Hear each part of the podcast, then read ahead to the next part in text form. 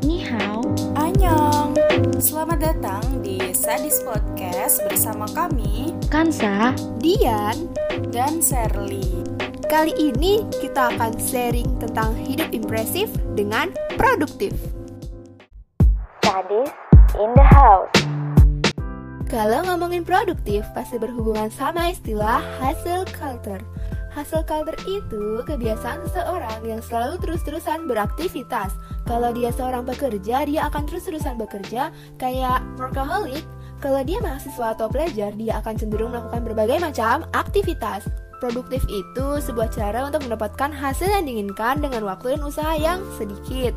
Jadi kelihatan ya bedanya hasil culture kerja keras, maka produktif kerja cerdas. Guys, pelaku hasil culture ini biasanya nggak sadar kalau dia sedang melakukan hal yang tidak produktif dan bahkan dia sering mengglorifikasikan atau bangga akan aktivitas dia. Dia juga menganggap dirinya produktif, padahal enggak. Nah, faktor yang mempengaruhi produktivitas itu salah satunya lingkungan. Misal di sekitar gua pada belajar, gua nggak mungkin diem-diem aja. Gua nggak mungkin pelangap-pelangap nggak jelas. Pasti diri gua bakal gelisah dan ke-trigger buat belajar. Maka dari itu carilah lingkungan sekitar yang bagus. Selanjutnya, proses. Produktif itu nggak tiba-tiba kita jadi produktif. Enggak, kita manusia. Kita butuh yang namanya proses, berupa trial and error. Perlahan-lahan berubah dari yang nggak produktif menjadi produktif. Lalu, biasanya orang yang produktif itu selalu berpikir sebelum bertindak. Contoh, gue berpikir, apa gue sanggup buat ikut kegiatan UKM ini, magang itu, observe jurnal ini, menelaah teori itu, demi IPK sekian. Misal, nah, apakah gue fokus? Apakah hasilnya maksimal? Apakah fisik dan mental gue kuat buat menjalani aktivitas yang seabrek itu? Faktor kesehatan juga mempengaruhi mereka yang sakit pasti aktivitasnya lebih terbatas dari mereka yang sehat. Kesehatan bisa berupa kesehatan fisik dan kesehatan mental ya guys. Ini sih poin penting banget. Kita mesti sehat buat ngelakuin apa pun yang kita mau. Tolong banget ya, kesehatan tuh nomor satu. Yang lainnya belakangan.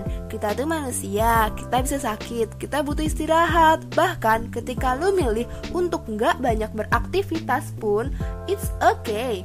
You can do whatever you want But your body need a rest.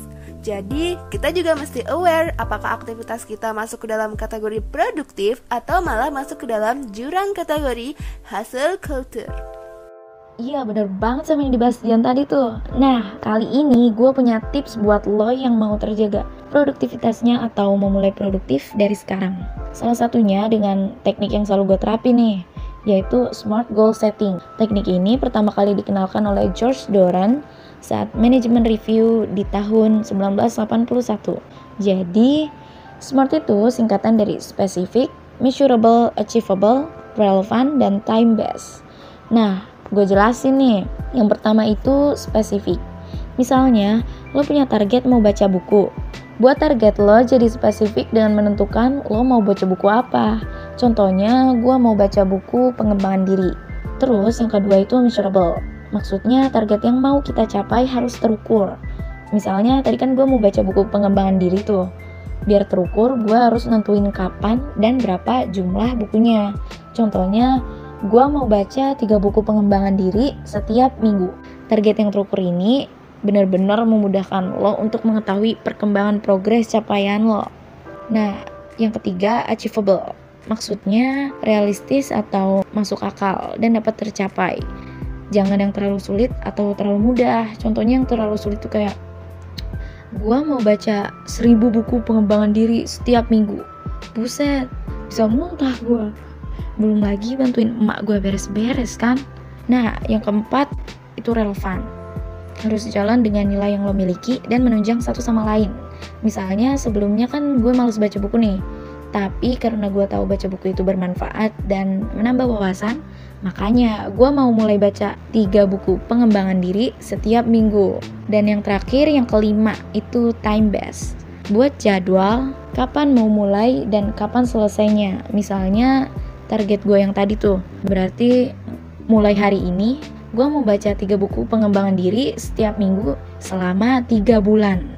Atur dan susun schedule dengan baik dan terapkan skala prioritas setiap lo melakukan suatu kegiatan. Jangan lupa nih yang paling penting, Mulai dan biasakanlah diri lo untuk hidup disiplin dan produktif. Juga biasakan untuk selalu percaya diri, oke? Okay?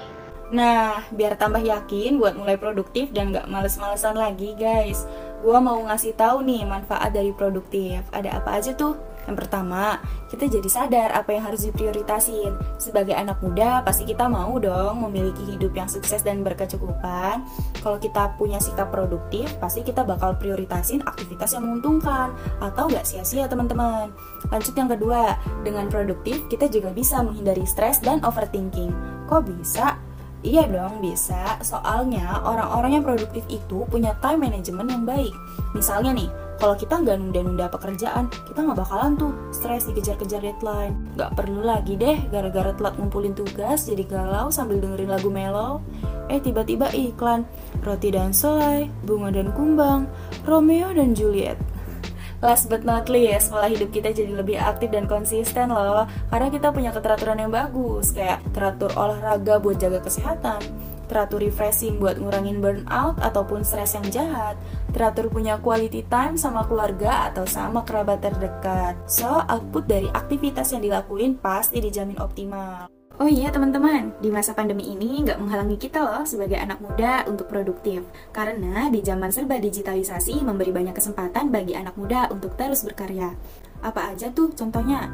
Kalian pasti udah nggak asing lagi kan sama yang namanya content creator, tutor online, freelancer, atau bisa juga memulai bisnis online. Peluangnya banyak kan? Jadi jangan disia-siain ya teman-teman. Berhubung waktu sudah habis, tolong jangan nangis. Kami sadis, pamit undur diri. Bye.